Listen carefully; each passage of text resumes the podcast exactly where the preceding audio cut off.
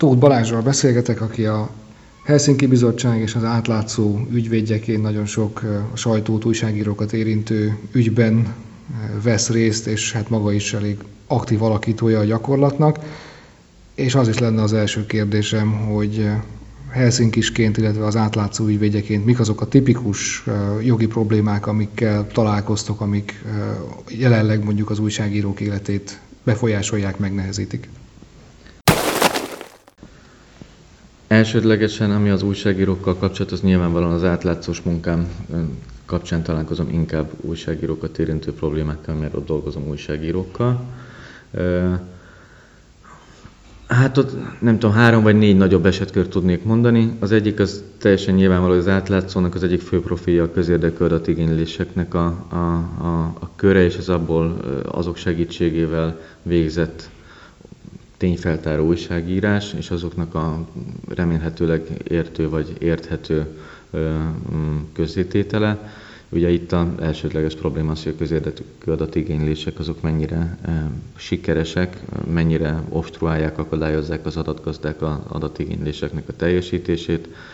Ezt a technikai nyelvet lefordítva, hogyha valakitől meg akarom kérdezni azt, hogy milyen szerződés alapján mennyi pénzt fizetett, milyen célból, abból mi teljesült, és hogyha nem teljesült, akkor, akkor mi lett a következménye, vagy mondjuk egy nem tudom, egy politikai, hatalmi döntést, ezt milyen indokok, előkészítő iratok, megfontolások alapján hoztak meg, milyen szakértői tanulmányok álltak rendelkezésre, azokat kikészítették. Tehát, hogy ilyen típusú kérdésekre, akkor ugye ezekre, hogyha valaki meg akarja tagadni a választ, akkor ezeket elég könnyen meg tudja tenni a mai magyar jogrendszerben. Azt mondja, hogy nincs az adat, nem én vagyok az adat ö, ö, ö, gazda, vagy csak nem válaszol, vagy azt mondja, hogy ez döntés előkészítő irat, vagy azt mondja, hogy kiadom, de egyébként a munkaerőforrásom aránytalan igénybevételével járni, ezért fizessél 100 ezertől 30 millió forintig terjedő összeget, jellemzően hasraütés szerűen. Mindegyik esetben ugye a következménye az lesz, hogy akkor per kell indítani, a per az jó esetben 8 hónap, rossz esetben 2 év alatt lezárul, és mire vége lesz és megkapjuk az adatokat, addigra az az információ az rég nem érdekes, mert tudjuk, hogy két hét alatt többet lopnak, vagy több olyan érdekes kérdés merül fel, ami miatt a két évvel későbbi publikálás az igazából már nem érdekes, mert addigra az aktualitását veszti. Szóval ez, ez ami a közérdekű adatigényléseknél, ami még megnehezíti az újságírók életét. Ugye vannak olyan a kérdések, amik közérdekű adatigénylésként nem tehetők fel, mert nem adatként vannak rögzítve. Tehát, hogy a közérdekű adatigénylés tárgya az, hogy valami le van írva, valamilyen formában rögzítve van. Ezzel szemben ugye minden olyan kérdés, ami újságíró típusú. Miért gondolták azt, hogy mikor tervezik megnyitni, mikor tervezik előkészíteni, hogy állnak a munkálatok, tehát ami nem jel, rögzített adat, ugye az újságíróként lehet megkérdezni, erre meg valaki nem válaszol, akkor annak nincs szankciója annak ellenére, hogy a sajtótörvény alapján ugye mindenki köteles az újságírók munkát segíteni, ha ezt nem teszi meg, annak nincs szankciója. És akkor emellett van még az, amikor meg a, a, az újság vagy az újságíróval szemben indítanak pert, akár sajtóhelyreigazítási pert, hogyha valaki téved, akkor az benne van, akkor korrigáljon. Mi, hogyha az átlátszónál, hogyha kapunk helyreigazítási felszólítást is megalapozottnak tartjuk, akkor mi azt le szoktuk hozni. Illetve ugye van olyan, hogy személyiségi pert indítanak, aminek ugye a tárgya az, hogy kérjen valaki bocsánatot, illetve fizessen pénzt, sérelemdíjat, vagy pedig szélsőséges esetben büntetőeljárást indítanak rágalmazás és vagy becsületsértés miatt az, az újságíróval szemben. Ez lehet olyan személy, aki tömegesen, mondjuk, hogy nem feltétlenül a normalitás határain billegve indít eljárásokat mondjuk 200 újságíróval szemben, és abból mondjuk 4-5-6 alkalommal átlátszós is érintett, soha nem marasztaltak el senkit. Ez fontos, de, de hogy ezeket az eljárásokat akkor végig kell csinálni. Tehát ez, a, ez az újságírói lét, egy, egy nem tipikusan újságírói profillal rendelkező civil szervezet, mint a Helsinki Bizottság, ott meg alapvetően a rólunk írt valótlan tartalmú cikkek perlése az, ami, vagy kijelenti cikkek, illetve kijelentéseknek a perlése, ez jellemzően sajtóhelyreigazás és személyiségi pereket jelent, ilyenkor értelemszerűen a Helsinki Bizottság mindig felperesi pozícióban van. Visszatérnek egy konkrét dologra, ami elhangzott, és nagyon gyakran kérdezik tőlünk, és te itt most ugye meg is válaszoltad már, de akkor ezt picit járjuk körbe, hogy amikor nem közérdekű adatigénylés keretében az újságíró kérdez, vagy éppen bemenne egy sajtótájékoztatóra, és aztán nem engedik be, akkor tehet-e bármit? Van-e bármilyen jogi eszköz arra, hogy, hogy válaszra bírja, vagy legalább arra rá bírja a adott valamilyen közhatalmat gyakorló szervet, hogy mondjuk egy sajtótájékoztatón részt vehessen? Nem fogok olyat mondani, ami száz százalékig biztos, mert most olyanról olyat kérdeztél, amivel kapcsolatban még eljárást nem indítottam. De hogyha, hogyha az a kérdés, hogy én megpróbálkoznék, akkor két dologgal megpróbálkoznék. Az egyik az viszonylag kézzelfekvő, abban az esetben, hogyha egyértelmű, hogy valamilyen politikai vélemény az oka annak, hogy valamelyik újságírót azt kiebrudalják, vagy nem engedik be, mert mondjuk kellemetlen cikket írt róla, vagy jellemzően a bal, vagy balliberális, vagy nem kedves csoportos sorolják, akkor az ugye ez hátrányos megkülönböztetés, meghatározott vélemény, vagy pedig egyéb tulajdonság alapján valakit kizárnak egy nyilvános rendezvényről. Hogyha ennek egyébként nincsen elfogadható indoka, ami jellemzően csak azt tud lenni, ugye, hogy regisztráció volt, a regisztráció az azért volt szükséges, mert korlátozott férőhely van, és amikor az érintett ember regisztrált, akkor már beteltek a férőhelyek. Teszem, ez az egyetlen egy, amit el lehet fogadni objektív indokként.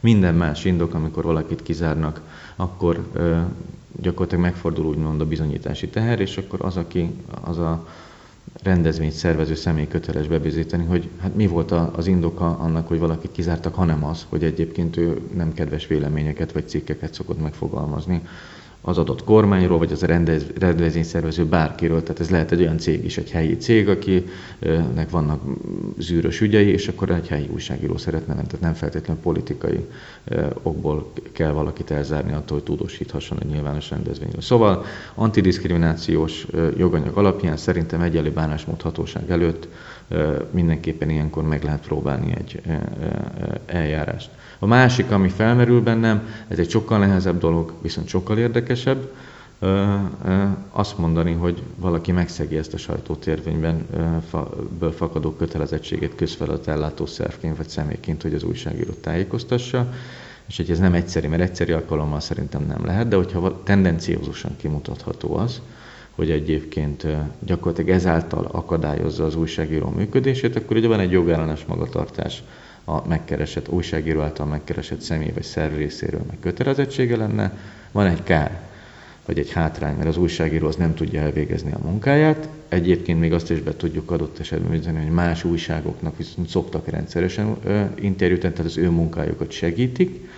Ez ha nagyon-nagyon szélső esetséges eset lenne, akkor még azt mondanám, hogy hivatali visszaélésnek a gyanúja is felmerül, de hogy polgári jogi kártérítés igényt lehetne azzal kapcsolatban érvényesíteni, hogy valaki nem úgy jár el, hogy az adott helyzetben általában elvárható jogellenes magatartást tanúsít, a törvényben foglalt kötelezettségeit nem teljesíti, ezzel másnak hátrányt okoz, ráadásul mással szemben még versenyhátrányba is hozza, mert a mert egy, mert egy másik egyébként nem feltétlenül piacról finanszírozott újság, újságíró meg tud, be tud számolni arról az eseményről, amiről az érintett panaszosunk nem. Szóval, ha ezt az egészet így összerakom, akkor nem tartom kizártnak azt, hogy egyébként meg egy polgári peres eljárást is meg lehet indítani, de ezt nagyon végig kéne gondolni, így kb. az elemeket így raknám össze. Uh-huh. Adatigénylések, közérdekű adatok kapcsán, ugye a talán 2015-ben volt egy jelentős módosítása az info törvénynek, hogy amely szabályozza ezt a, az adatigénylési eljárást, és ott nem kifejezetten az adatigénylők javára történtek ezek a módosítások. Például azóta lehet pénzt kérni magáért az adatért, azóta követelheti meg az adatkezelő, hogy ne anonim módon, tehát saját neveddel ellátva ad be az adatigénylést. Még volt egy ilyen szerzői jogi korlát, ugye, hogy ott csak betekintési jog van, hogyha az adott dokumentumok szerzőjogilag védettek. Ezek a gyakorlatban mennyire érezhetők, menny, mik azok a szabályok, amik itt az elmúlt években még tovább nehezítették azt az egyébként is hát hosszan elhúzódó folyamatot, amiről beszámoltál itt az elején? Kettő olyan valamit, amit nagyon gyakran szoktak használni. Az egyik a költségtérítés, az korábban is lehetett kérni, csak ugye a, a munkaerő ráfordításért nem lehetett kérni. Tehát a, a, mondjuk, hogyha egy adathordozón kérem az, az, az adatot, akkor azért korábban is kérhet, kérhettek pénzt. Vagy hogyha olyan mennyiség adatot kértem volna, amelyiként ellehetetlenítette volna az adott szerv működését, akkor erre tekintettel adott esetben legalábbis azon módon, ahogy én kértem, vagy ahogy az adatigénylő kérte, azon meg lehetett tagadni. Tehát, hogy azért volt ennek korlátja eddig is. Ami most az újítás az az, hogyha, hogyha aránytalan munkaerő befektetés lenne a, a, az érintett szerv részéről, az adatgazda részéről, akkor erre költségigényel élhet. Erre van egy külön rendelet, ami meghatározza, hogy milyen mértékű, maximum, milyen mértékű óradíjat kérhet, hogy mi az a minimális óra mennyiség, ami alatt nem kérhet pénzt, ez jól hiszem négy óra. De hogy erre hivatkozva, ez a, az egyik leggyakoribb indok, ami miatt elképesztő mennyiségű vagy NAIH, tehát az adatvédelmi hatóságnál panaszeljárás, vagy pedig per van, volt folyamatban. Én, amit ilyet csináltam az elmúlt egy évben, ha jól hiszem, három ilyen zárult, mindegyikben több milliós költségigényel értek az adatgazdák, és a vége mindegyiknek nulla lett. Tehát, hogy csak, hogy ami nem, nem dicsekvés, csak az, hogy, tehát, hogy mekkora távolság van a között, amit egyébként bemondanak a jogszabály alapján, és amit ténylegesen a perben bizonyítani tudnak, de ez egy másfél év lesz. És ezt kell tudni finanszírozni egy ügyvédet az érintetnek, tehát ugye még mondjuk egy átlátszó típusú újság, ami, hogyha nem gazdagnak semmiképpen nem mondanám, de ugye van 3500-4000 ember, aki rendszeresen támogatja, azt természetesen elvárhatja, hogy azért legyen egy ügyvéd, aki ezekben a munkákban eljár. De egy átlag, egy kisebb újság, vagy egy nagyobb újságnak, sok vagy egy vidéki újságíró, vagy csak egy egyszerű állampolgár, akinek szintén ugyanez a joga van, mint egy újságírónak, semmivel nincs sem több előjoga egy újságírónak. Ezt nyilván akkor egy, egy másfél évig finanszírozom meg egy, egy, egy pert és egy, és egy ügyvédet, azért az, az külön elnehezíti azt, hogy, hogy, hogy, hogy ténylegesen utána lehessen menni ezek a dolgoknak. Ez az egyik, tehát ez a költségtérét, és a másik meg, amit nem említettél, van egy speciális döntés előkészítős plusz ö, ö, szabály. Ugye főszabály szerint úgy néz ki a dolog, hogy amíg egy, egy, egy, egy konkrét döntéssel kapcsolatban nem született meg egy döntés, akkor addig az, a, a, annak meghozataláig a döntés előkészítő iratok azok nem nyilvánosak. Ez rendben is van, mert tudjuk meg, hogy egyébként milyen irányba mennek a döntéshozatalok, az ezer okból problémás lenne, hogy a döntés előtt tudnánk, hogy mit mérlegelnek.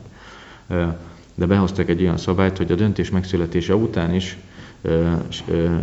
mondjuk így, hogy a nyilvánosság előtt elzártak maradnak az iratok, akkor hogyha egy későbbi döntéshozatali eljárásban is felhasználnak ezeket az iratokat, vagy pedig adott esetben maga a döntés, amit meghoztak, az lenne egy későbbi döntéshozatali eljárásnak a döntés előkészítő irata, amit lehet, hogy nehéz követni, azért mert többé-kevésbé értelme nincsen.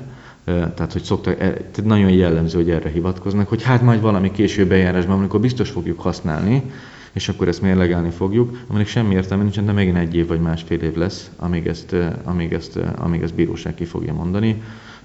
Megint ugyanaz, nem ismétlem magam, másfél év után már kevésbé lesz érdekes, viszont másfél év alatt bele kellett tenni most mond, nagyságrendileg egy ilyen 15-20 és 40 óra közötti munkát attól függően, hogy hány tárgyalás van és mennyi előkészítőret, milyen hosszú a kereset és milyen bonyolult, de hogy azért biztos, hogy, hogy, hogy néhány tucat óra ügyvédi munka azért, az, az, azért ebbe belekerül, ami, ami erőforrásokat von el az érintett például mondjuk újságtól, tehát hogy azt az időt, vagy azt a pénzt, azt az, vagy nem ügyvédre fordítaná, vagy ha, vagy ha mondjuk az ügyvéd pro bono csinálja, akkor is pro bono, akkor nem perben képviselne, hanem mondjuk segítene az újságíróknak cikket írni, vagy ő maga írna cikket, tehát hogy csomó más dolgot lehetni. Tehát, hogyha nem is pénzről beszélünk, akkor is idő, energia és erőforrás elszívásra ez tökéletesen alkalmas. Azt ki lehet mondani, hogy számszerűen rosszabb eséllyel történik magyar igénylés, mint mondjuk 2014 előtt?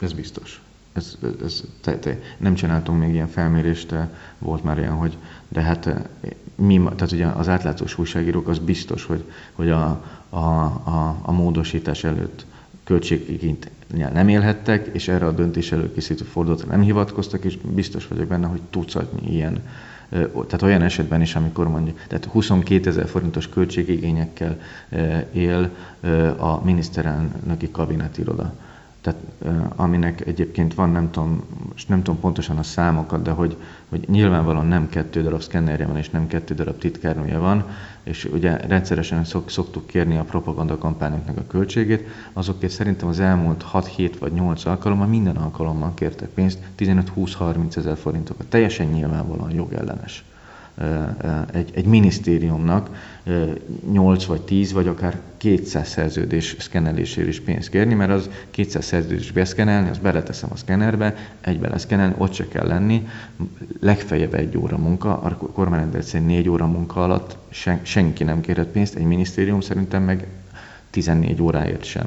De hogy ezeket, ezeket, e, e, ezekben rendszeresen vagy fizetnünk kell, mert azt mondjuk, hogy hát ez fontos nekünk megírni, és inkább kifizetjük, és akkor, és akkor pénzbe kerül, vagy pedig perelni kell. Tehát ez teljesen egyértelmű, hogy erre a válasz az határozott igen. Említetted, hogy ahelyett, hogy ezt a sok munkaórát az adatigénylés végre, végigvitelével tölteni, az ügyvéd segíthetne az újságírónak megírni egy, egy cikket. Az mennyire jellemző, vagy mennyire fontos, hogy egy újságíró munkájában az ügyvéd már akkor részt vegyen, és akkor valamiféle jogi segítséget nyújtson, amikor a cikk még csak készül. Ez nálunk rendszeres, és, az, és azt hiszem, hogy egy olyan újságnál, ami, ami mondjuk így olyan típusú uh, cikkek írásával foglalkozik, uh, amik uh, érzékeny ügyeket érintenek, amiből várható, hogy lesz per, mert hogy, mert hogy a hatalmon lévők tudnak érzékenyek lenni, a korrupt emberek nagyon érzék, még kifejezetten érzékenyek, pláne akkor azt mondják róluk, hogy korrupt, tehát egy várható, hogy lesz ezekből eljárás, ezért úgy kell megírni ezeket a cikkeket, hogy legalábbis egy előzetes jogi kontroll legyen rajta, ami ugye nem tény, tényellenőrzés, tehát azt, hogy ügyvéd nem fogja megnézni, hogy az újságíró ült hogy 6 vagy 7 volt abban a szerződésben, amiről ír az újságíró, de hogy a, a, a szövegezés az nem túlsértő hogy a levont következtetések azok egyébként, hogyha igazak a tények, akkor az egyébként okszerűek-e, stb. stb., hogy lehet-e esetleg hozzátenni olyan jogi szempontú minősítést, vagy pedig okfejtést, amit egy, amit egy nem jogvégzett újságíró egyébként nem tud. Tehát sok ilyen van. Ugye nálunk én azt hiszem, hogy a, hogy a, hogy a cikkek nagyobb részénél azoknál van egyébként ilyen előzetes legal check, illetve hát ott is van mondjuk így jogi, vagy jogászi, vagy ügyvédi segítség, amikor, amikor egy adatigénylésről van szó kitől kell az adatot igényelni, milyen szövegezéssel. Ha választ kapunk rá, és ez megtagadás, akkor arra egyébként mi a helyes válasz. Ugye úgy kell megírni egy adatigénylés szövegét, hogy az már perben is lehessen peresíteni, nem lehet mást keresettárgyává tenni, mint amit eredetileg igényeltünk, hogyha e- ergo a, a, már, a, már, az, már az adatigénylés szövegének olyan pontosságúnak kell lenni, amely keresetben is megállhat. Tehát, hogy sok olyan dolog van, ami, amit kifele nem látnak a, a, az olvasók, de egyébként megelőző és mondjuk itt fű alatti, de nem a rossz értelemben fű alatti ö, ö, ügyvédi jogászi segítség kell, kell ehhez. Mennyire kockázatos ma leírni valakiről azt, hogy korrupt, vagy mi annak a garanciája, mik azok a biztosítékok, amik ezt jogilag védhetővé teszik? Alapvetően az van, hogy arra van bírósági esetjog elég következetes, tőlem lehet, hogy furcsa, de, vagy mert hogy nem ezt szokták eh, meg, de én mindig azt mondom, hogy szerintem tényleg kifejezetten magas színvonalú a magyar ö, eh, polgári bírósági gyakorlat. Akár mindegyik, ahol én dolgozom, a felsorolt személyiségi jogi, sajtóhelyreállítás, közérdekű adatvédelem, én nem hiszem, hogy, egy, hogy, egy, hogy, hogy, eh, hogy sok olyan európai ország van, ahol egyébként a, a bíráskodás ilyen nehéz körülmények között egyébként ennél érdemben jobb lenne Mondok egy példát, az Európai Uniónak a, az átláthatósága és a luxemburgi bíróságnak a gyakorlata az Európai Uniós adatigényésekkel biztos, hogy sokkal rosszabb, mert van benne tapasztalatom, mint a magyar. Tehát, hogy, hogy ebből a szempontból az Unió előtt járunk. Nyilván van Németország, meg Hollandiában jobb lesz valószínűleg a gyakorlat, de hogy a, hogy a magyar bírói gyakorlat az egyébként szerintem ebből a szempontból oké. Okay. És akkor itt a kérdésedre átérve, hát ugye a korrupt az egy egyértelműen, hogy az egy véleménynyilvánítás, ugye az egy, a valóság egyfajta állapotáról egy, egy, egy vélemény. Ez sok dolgot jelenthet, hogyha az az állítás, ugye alapvetően azt jelenti a korrupt, hogy a közpénzekkel pazarlóan nem hatékonyan gazdálkodik, aminek lehet egy mellékág az, hogy még maga is eltesz belőle pénzt, attól függ, hogy milyen szövegkörnyezetben, milyen tény alapon van megfogalmazva, és hogy egy átlagolvasó számára ennek a korrupt szónak az adott cikkben milyen jelentősége. Én azt fogalmazom meg benne, hogy a nem tudom, a polgármester korrupt volt, és valószínűleg a saját zsebébe is vándorolt pénz, akkor világos, hogy nem csak azt mondtam, hogy pazarolt, hanem hogy magának is tette. Ezt úgy nem, tudom, úgy, úgy nem írhatom le, hogyha én nem teszek mellé egy olyat, hogy van egy cég, akinek a polgármester valamilyen formában érintetje, és miután egyébként megvalósult a beruházás, érdekes módon lett egy szép házacskája. Vagy ugye azok a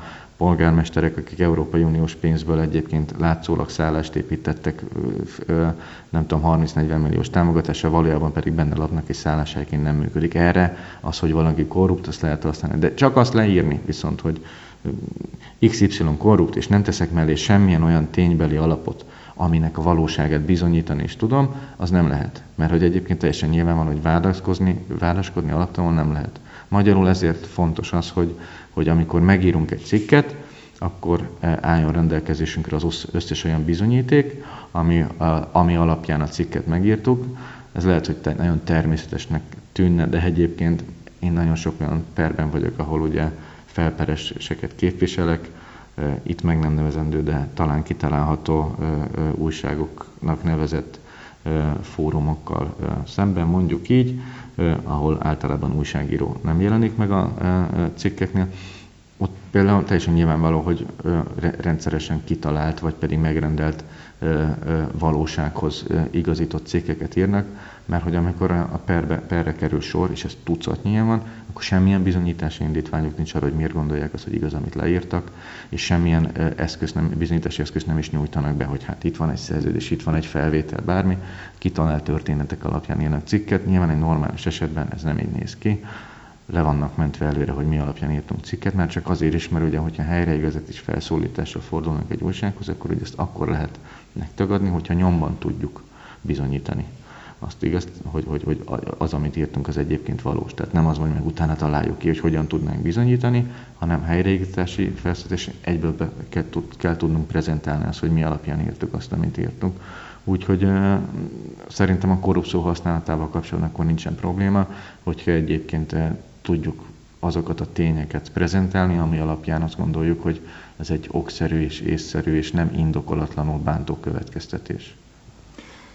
Azt értem is, világos is, hogy a ténybeli állításoknak legyen bizonyítható valóság alapja, de az is egy gyakori kérdés újságírók részéről, hogy mennyi múlik a megfogalmazáson, mennyire minősíti át jogilag a cikket az, hogyha odaírom, hogy szerintem. Nem biztos, hogy pontosan értem a kérdést. Az, hogy szerintem a semmennyire nem minősíti át jogilag a kérdést, tehát ugye, hogy átlagolvasó számára, mint mi a, a bírói gyakorlat, és ez teljesen értem, azt nézi, hogy az átlagolvasó mit gondol. Attól, hogy adat, ha nem írom, hogy szerintem, akkor is az újságíró szerint van minden egyes állítás, mert nem más szerint van, hanem az újságíró szerint. Tehát az, hogy szerintem, tehát az, hogy hogy feltételes módba fogalmazok, hogy hat heten ö, módba fogalmazok, hogy véleményként ö, próbálom eladni, amit egyébként egy átlagolvasó tényként tekint, ez mind lényegtelen. A bíró azt fogja megnézni, a szöveg teljes kontextusára tekintettel egy átlagolvasó a ténycikket olvas, vagy pedig egy ilyen, vagy pedig, azt olvas, vagy pedig úgy olvas, hogy ez egy fantaszmagória és hogyha nem, nyilván egy komoly újságíró nem fantazmagóriát ír, innentől kezdve az, hogy feltételes módon van valami fogalmazva, vagy hozzá van téve ilyen látszólagosan gyengítő, az állítás erejét gyengítő kitétel, az a bíróságot nem fogja érdekelni, és nagyon helyesen nem fogja érdekelni. A hat heteléssel, a talánnal és a szerintemmel nem úszunk meg egyébként pereket, hogyha valakinek azt írjuk a cikkbe, hogy XY megölhette az anyját, mondjuk, ugye hallottunk már ilyen újság, akkor azzal egyébként ne, nyilvánvalóan nem fog mentesülni, hogy hát nem is, nem, nem, nem nem azt, hogy biztos, hogy megölte. Nyilván az egy olyan sérelmet okoz valakinek, hogy azt írják róla. Ugye ebből az következik átlagos, hogy van olyan tény, ami alapján okszerűen lehet arra következtetni, hogy valaki megölte a saját anyját. Ha nincs ilyen tény, akkor mindegy, hogy feltételes módban írtam le akkor, akkor azért ugyanúgy felelek, hiszen az érintett szeméről azt fogják gondolni, hogy egy újságíró oknyomozás eredményeképpen a szakma szabályának megfelelően eljárva észszerűen gondolhatta azt, hogy nagy nyilvánosságért tárja valakiről azt, hogy ő anyagyilkos. Hát nyilván enne, azért ennél nagyobb felelőssége van egy újságírónak. A sajtó helyreigazítási ügyek kapcsán ugye nektek, vagy neked személyesen van egy elég komoly áttörésetek, áttörésed az MTI gyakorlatával kapcsolatban. Elmondanád, hogy ez mit jelent, és hogyan alakítja majd, a, vagy alakíthatja már most a nyilvánosságot? Alakítani csak akkor alakíthatja majd, hogyha ezt mások is mondjuk így, hogy elkezdik komolyan venni, amit, amit én megpróbáltam komolyan venni. Ugye a, az, az MT-nek van egy úgynevezett országos sajtószolgálat nevű feladata vagy funkciója, ami arról szól, ugye, hogy be lehet küldeni az MTS híreket, jellemzően politikusok, közszereplők, de egyébként bárki, akinek szerződése van az OS-sel, tehát az országos sajtószolgálattal, és ezeket ők közzé teszik. Ugye ennek az a feladata, hogy a nyilvánossághoz az MT-n keresztül el tudjon jutni bárki. Ez a közszolgálati tájékoztatásnak az alapvető feladata. Az egyik, hogy saját maguk gyártsanak, vagy híreket a szó jó értelmében gyártsanak, ne kreáljanak, hanem szolgáltassanak híreket, másrészt pedig mások tudjanak el az MT-n keresztül híreket eljuttatni, és ahogy nagyon sokáig az volt a gyakorlat, hogy gyakorlatilag az MT az nem szelektált abban, hogy milyen hír jelenhet meg, aztán egy idő után, mondjuk itt szerintem az elmúlt 4-5 évben kezdett az egyre jellemzőbb gyakorlattá válni, hogy meghatározott szereplőkkel kapcsolatos kritikus vélemények, vagy pedig tények, tehát hogy mondjuk, hogy kritikus vélemények levonására alkalmas tények sem jelenhettek meg közleményként.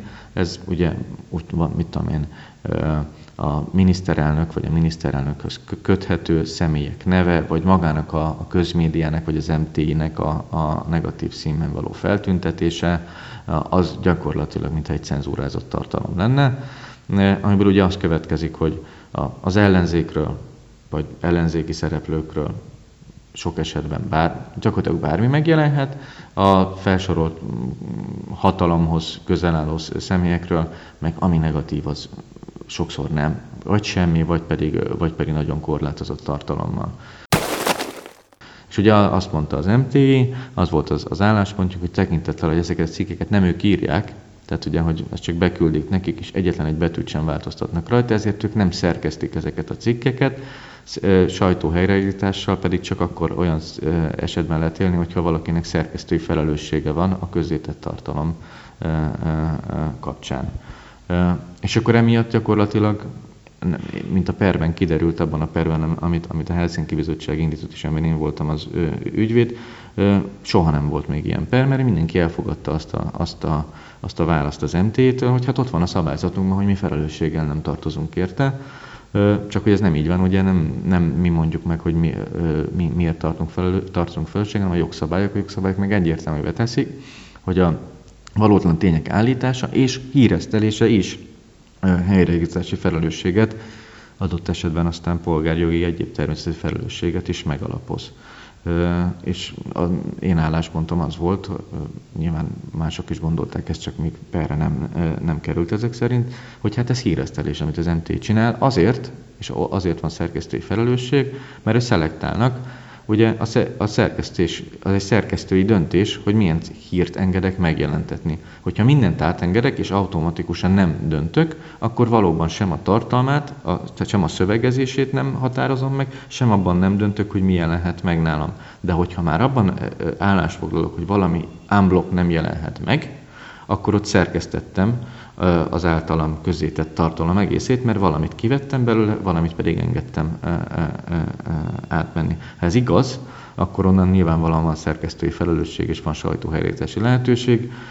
Ezt teszteltük, és minden, egyébként minden, tehát hogy csak hogy visszatérve arra, hogy a magyar polgári bíráskodásnak szerintem legalábbis ezen a területen mindenféleképpen tök jó a minősége, mert ebben a kérdésben, hogy szerkeszte az MTI, és van-e helyreigítés felelőssége, első fokon, másodfokon, és csak kúrián felülvizsgálatban is ugyanígy foglalt állást a bíróság, úgy, hogy előtte 30 évig nem volt ilyen gyakorlat. Ugye aminek az lehet a következménye, hogy ezek után gyakorlatilag mindenki, akiről valótlan tartalmú híreket tesznek közé az MT-n, az egyébként helyreigítással lehetne az MT-vel szemben is, ami szerintem azért jó lenne, hogyha hogyha lejönne mondjuk hetente kettő-három olyan, hogy valótlanul híresztelték az nt azt, hogy, mert azután nagyon fontos kimutatni, hogy akkor a közmédia az ténylegesen bíróság által tesztelten is, tehát nem csak egy ellenzéki nyavalgás, ez, mert ez, bocsánat a szóért, de hogy, hanem hogy, hogy ténylegesen, tehát amikor például az átlátszó kikéri azt elnézést a ugrásért, csak hogy tanács. Azért kérjük ki három éve azt, hogy hány helyreigazítási személyiségépert veszít el melyik médium, hogy ne egy ellenzéki bizonyíthatatlan állítás legyen, hogy nem tudom én, a átlátszó.hu az valós híreket ír szemben az origóval, vagy a nem tudom, Pest is szokva vagy a lokála, hanem be lehet bizonyítani, hogy a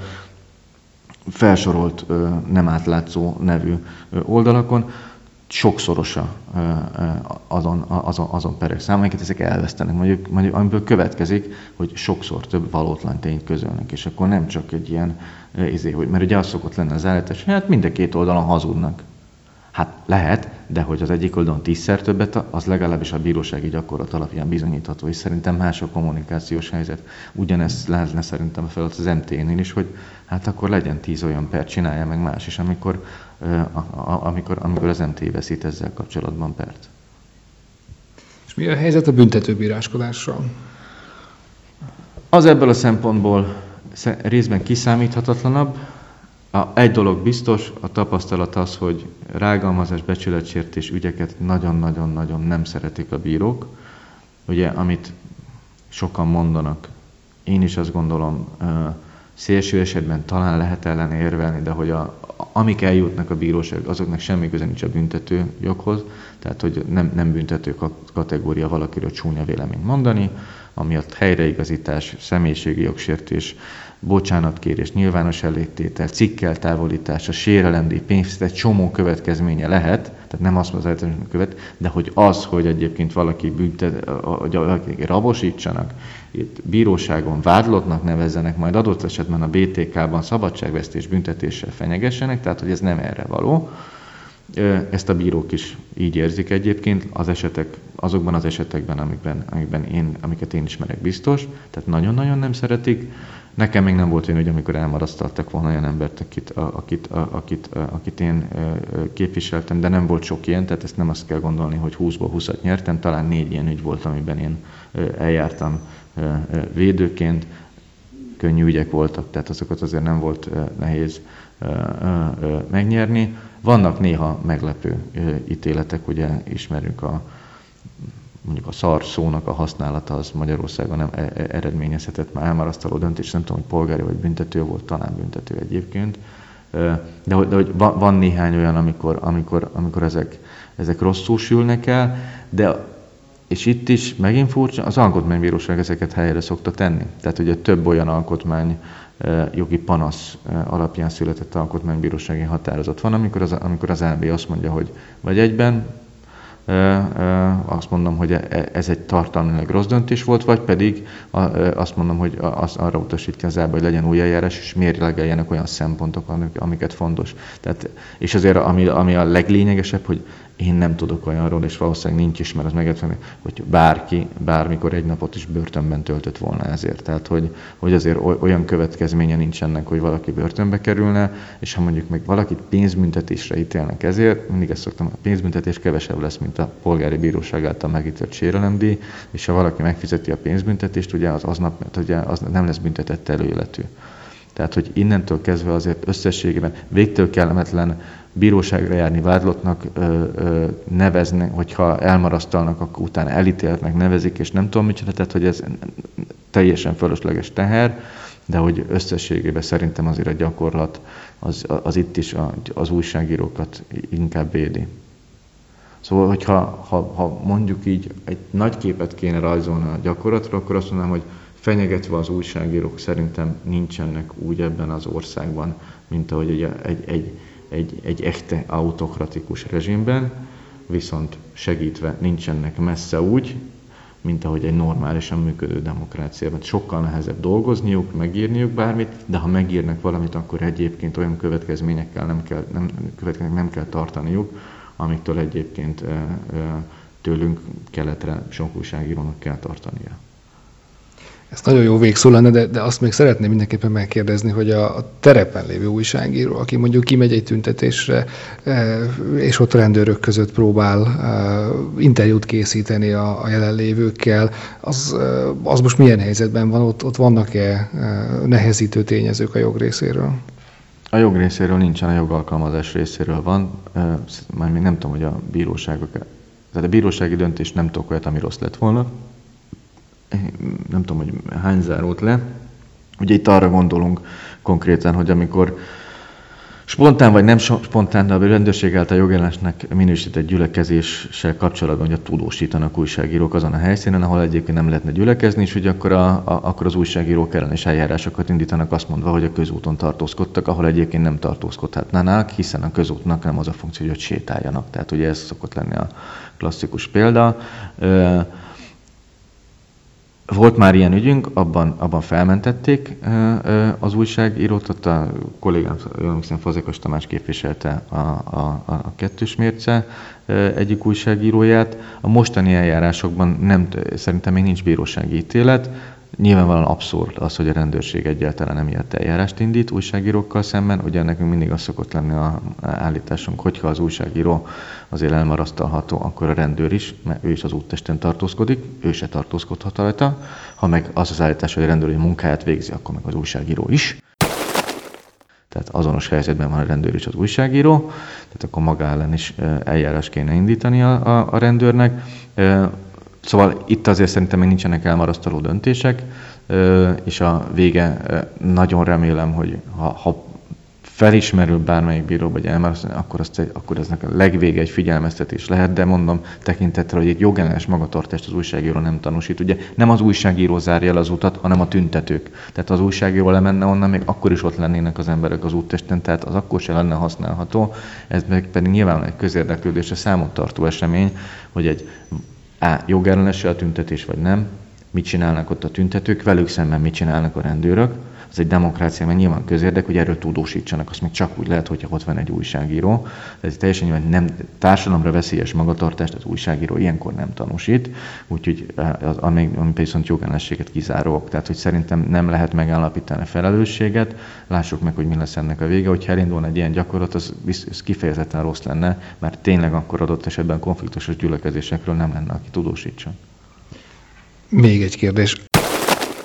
Ha már rendőr és újságíró kapcsolatáról van szó, itt ugye hosszú éveken keresztül a rendőrökről készült képmás volt egy állandó vita és pertárgya. Most ebben az ügyben is egy konfliktus van a rendőrök és az újságírók között. Azt mondta, hogy a bírói gyakorlat az tulajdonképpen újságíró barát. Esetleg azt lehet mondani, vagy következik a rendőr és az újságíró közötti konfliktusokból az, hogy alsóbb szinten mondjuk a rendőri gyakorlatban az újságíró kevésbé baráti tényezőként van kezelve? Hát ez olyannyira így van, ugye, hogy odaig például eljutna, hogy a rendőr képmás az közölhető, az három darab alkotmánybírósági döntést igényelt, ugye. Ezzel a gyakorlattal a, a, a magyar rendes bíróság ugye az szembe ment, tehát hogy széttartó volt, hogy a kúriának a gyakorlata az az volt, hogy a rendőrképmás az ugye nem hozható nyilvánosságra, ez kellett három alkotmánybírósági döntés. Tehát itt azért a teljes biofór, jogorvoslati fórumrendszer egészen az, ami egyébként egy normális működést eredményez. Megmondom őszintén, amit konkrétan azért nem értettem, mert hogy Oroszországban, Törökországban és szerintem még Észak-Koreában is le lehet fényképezni a rendőröket. Tehát, hogyha nézünk hírek tudós, akkor ott nem takarják ki az orosz rendőrök, meg a török rendőrök sem, amik azért nem egy minta államok. Tehát, hogy hogy lehet az, hogy, és nem tudok egyetlen egy országot sem, de tényleg, hogy nálunk sokkal-sokkal távolabb álló országokban is, ha nézzünk egy tudósítást, akkor látjuk, hogy ott van a rendőr arca miért kéne nálunk jobban védeni azt, annak az embernek az arcát, aki egyébként, ha jogszerűen jel, akkor miért problém? Büszke vagyok rá. Tehát, hogy ha elmegyek egy McDonald's-os eladó, McDonald's, akkor annak ki van írva a neve, meg a fényképe, és ki van írva a hónap dolgozója arca fényképével, aki nem közhatalmat gyakorol. Tehát én e, egyáltalán nem is értettem ezt a gyakorlatot. A rendes bíróság előtt azért mondom, vannak itt hibák, hát van, nem mondom azt, hogy makulátlan a dolog. Itt van az indexes újságíró, akit ugye elmarasztaltak, azért, mert ugye amikor álnéven ugye elkezdett menetelni a menekültekkel, és tudósítani akart arra, hogy ténylegesen mi történik, és ugye ott közokirat hamisításért elmarasztalta, hát úgy tudom, most már jogerősen van elmarasztalva, figyel, ha jól, jól tudom, akkor megrovás lett a, a, a vége, de hogy a büntetőjogi felelősség olyanért, amire egyébként nem lehetne megállapítani, és neki is több éves büntetőeljárásban nyilván meg kellett jelennie sokszor.